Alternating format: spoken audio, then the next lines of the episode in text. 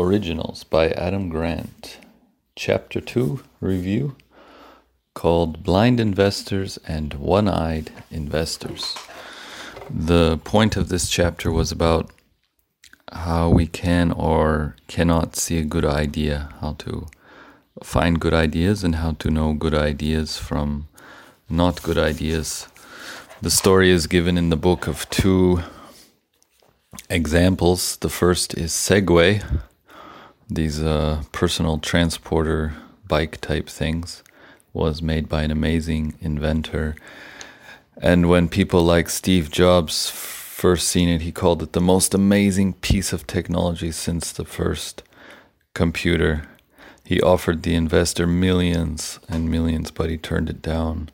Jeff Bezos, the founder of Amazon, immediately wanted to get involved. So many people of these very successful people in the 21st century were like, wow, this is going to be huge.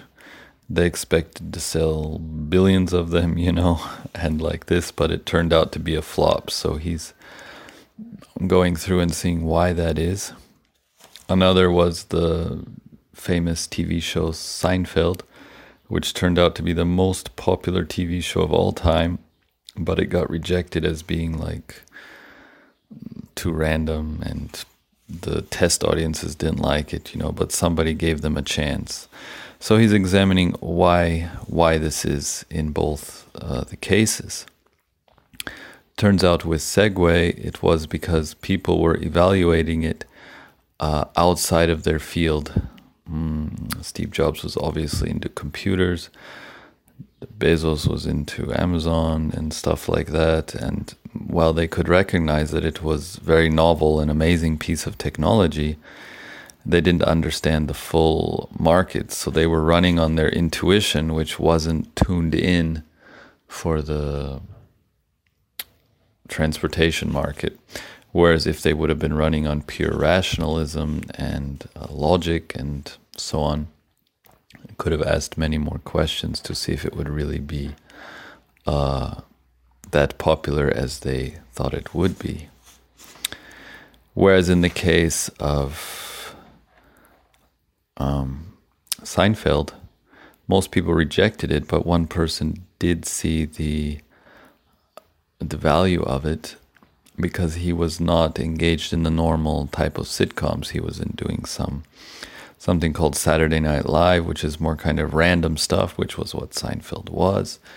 And he could see the good outcome of it. And so he pitched for it and eventually got it squeezed in, and it eventually took over and became the longest running best show of all time. So here he says, in one analysis, when over 200 people dreamed up more than 1,000 ideas for new ventures and products, 87% were completely unique.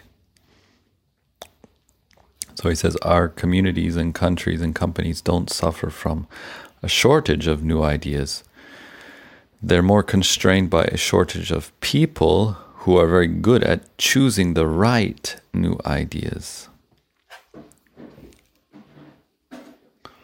So this chapter is all about the hurdles and best practices in idea selection. So he has a part in here about how to know which people are able to make right forecasts, make right selections. We've talked about the Segway, how the wrong people were involved to make the selection. Then also about Seinfeld, they had test audiences who were not, for various reasons, capable of making the right decision. The managers were judging based on their history. So he says, social scientists have long known that we tend to be overconfident when we evaluate ourselves.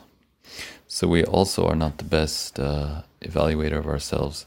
He says, for example, college professors, 94% rate themselves at doing above average work.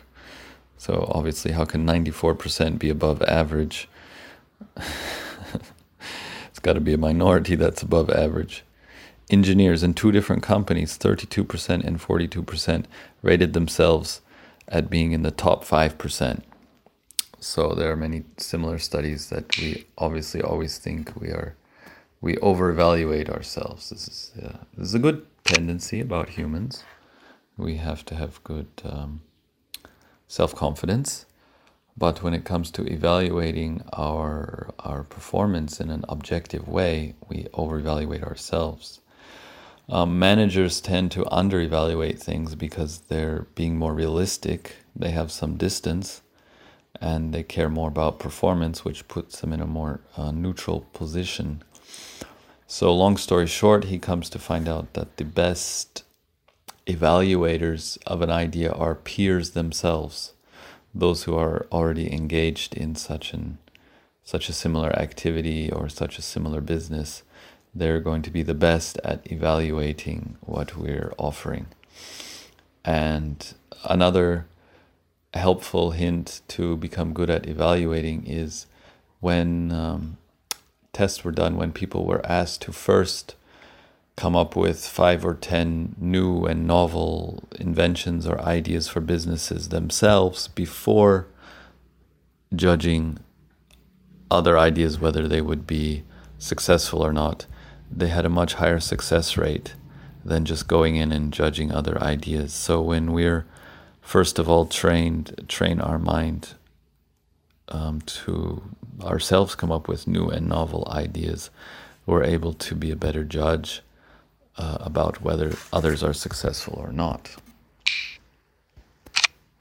Then he goes on to talk about whether these famous people we think of that made amazing inventions were really just that creative, or, as he states in the end, it was because they just did really a lot of work. Of course, they were very talented and creative, but they did a lot of work. He gives the example of the musicians, Mozart, Beethoven, and so on. There was a London Philharmonic Orchestra chose the 50 greatest pieces of classical music of all time. They listed 6 pieces by Mozart, 5 by Beethoven, and 3 by Bach. However, Mozart composed more than 600 pieces, Beethoven 650, and Bach over 1,000. So out of all those thousands, only a few were like really amazing hits. Picasso, 1,800 paintings, 1,200 sculptures, 2,800 ceramics, and 12,000 drawings, along with much more. Still, only a few pieces are super famous. Some poems, maybe 1 out of 165, he mentioned someone's. So they're starting to say, Einstein wrote 248 publications that had minimal impact. Only one, his theory of relativity transformed physics. If you want to be original, the most important thing you can do is do a lot of work, do a huge volume of work, she says. Thomas Edison had 1,093 patents, but we can really only remember a few of them that really became famous. The same year he invented the light bulb and the phonograph, he also invented many other things that were also interesting, but none of them became super famous. So he goes on to state, it's widely assumed that there's a trade-off between quantity and quality. If you want to do better work, you have to do less of it. But, he says, this turns out to be false. Many people fail to achieve originality because they generate a few ideas, only a few, and then get obsessed about making them perfect. So he speaks an example about Upworthy. Upworthy is a company maybe you've seen on Facebook that tries to make videos go viral. They have a policy of generating at least 25 headlines before choosing one. He gives an example of there was a video about monkeys reacting to receiving cucumbers or grapes as rewards. 8,000 people watched it when the headline was, "Remember Planet of the Apes? It's closer than you think." And then they had a different headline with over 500,000 people watching it that went, "Two monkeys were paid unequally. See what happens next." So He says, when they write headlines, you start to get desperate and think outside the box. You write number 24 and it will be useless, and number 25 will be like amazing gold. So I remember this also from exercises by Brian Tracy. He's training in sales and productivity and many things.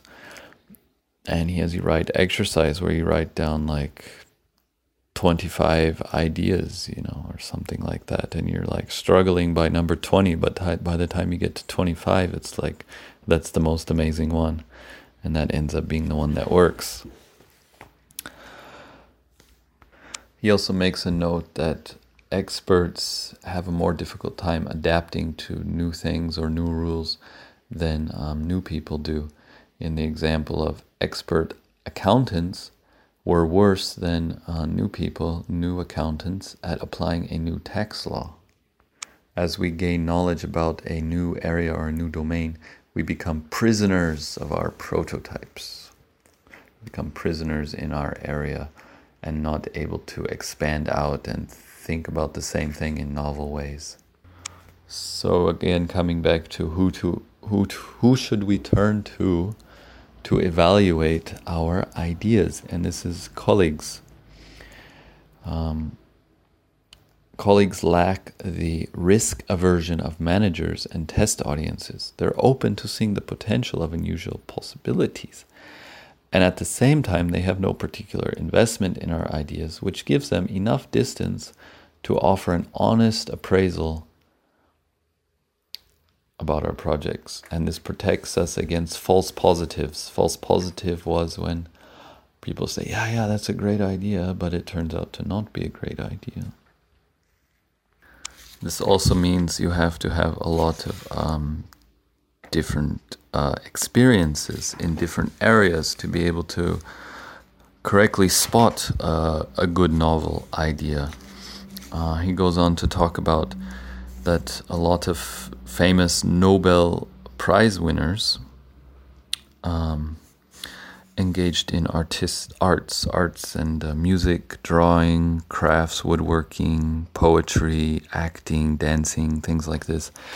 And he gives in a table, he says, the odds for winning a Nobel Prize winner, how many times greater they are when somebody engaged in those activities. They're 2 times greater when someone engaged in music, 7 times greater in the arts like drawing and painting, up to 22 times greater by dancing, amateur acting, and so on. A study of entrepreneurs and inventors showed that people who started business and contributed to patent applications were more likely than their peers, so the successful ones, spent time drawing, painting, architecture, sculpture, literature, and so on. It also states that spending time overseas in other cultures gives a very higher rate of success. Especially in this example was fashion designers who spent a lot of time working, not just living or visiting, but actually working in a different culture, and a vastly different culture, like the West to the East, and their ideas ended up being much, much more successful. Then he speaks about intuition. For example, Steve Jobs had his intuition that Segway would be a major hit, would be like super amazing investment. But his intuition was wrong this time, even though his intuition was right in so many times. That's why we have Apple computers. But it was wrong that time. And research, he explained, shows that our intuitions are only accurate in domains where we have a lot of experience. This was brought about by study of handbags, designer handbags, and people were asked to judge whether they were real or fake. And people who had then experience with designer handbags, who owned them and bought them, they were able to use their intuition, their gut feeling, where they had just few seconds to guess, and they had a much higher chance of guessing, whereas if they would have 30 seconds to really expect and analyze, they had a lower chance, whereas this result was opposite for people who had never touched a designer handbag. They would have to spend more time inspecting it to really get an accurate rating, whether it was a designer handbag or a fake copy. So he points out that our subconscious is actually taking over when we use our intuition in an area where we have experience already. Nobel Prize winner points out that intuitions are only trustworthy when people build up experience, making judgments in a predictable environment. But in a rapidly changing world, the lessons of experience can easily point us in a wrong direction as well. He also talks here about the perils of passion. Sometimes when people will pitch a new idea, if they're very extroverted, they will be very passionate in their speaking. So this can, investors can get caught up in this enthusiasm and not be able to judge it from a objective and logical point of view. It's very easy to be seduced by enthusiasm of people that are behind the novel idea. Then he gives the example of Seinfeld again, where the one who pushed through to have Seinfeld made, he could see that the producers and Seinfeld himself in the show, they were passionate from the heart, not just because they were extroverted and excited about something, but because they were really passionate into it. And he said these were the type of people who will stay in the writer's room until midnight trying to figure out the right act. You know, that's the passion you're looking for. How meticulous someone is in their work, how dedicated they are to it, not just because it's excitement. And as we know, that is very sattvic passion versus rajasic passion, which is long-term. He's also using an example about an eyeglass online company called Warby Parker, who was the first to start selling eyeglasses and eyeglass frames online. And they actually approached the author of the book to see if he wanted to get invested and involved, and he turned it down. And that was a false positive, he says. He didn't see correctly how actually they were, a group of four people were very qualified to start an online eyeglass business, whereas he had falsely judged them because they were maybe too careful, which was actually to their advantage. So he's talking a little bit about how Warby Parker company is continuing to be successful. He says they created a program where they invite everyone in the company to submit suggestions, and it's open for everyone in the company. He says they used to receive about 10 or 20 new ideas every quarter of the year. Now they received hundreds and hundreds because every employee feels that their idea will be taken seriously. So all the ideas go into a big Google spreadsheet, and even the technology team is free to pick and choose which ones they think should be implemented. The managers can upvote and downvote just to give people an idea. And of course, all the team votes on ideas like that. And it's completely teamwork like that. And because the employees, the team are giving new ideas, they're also able to judge others' ideas better because of that. So he ends this chapter by saying in 2013 alone in the United States, over 300,000 patents were granted. Now, the chances that any one of these inventions will change the world are very tiny. Individual creators have far better odds over a lifetime of ideas. When we judge their greatness, we focus not on their averages, but on their peaks. So, usually when a great idea comes out, it's a peak from a lot of ideas that have been generated by one person.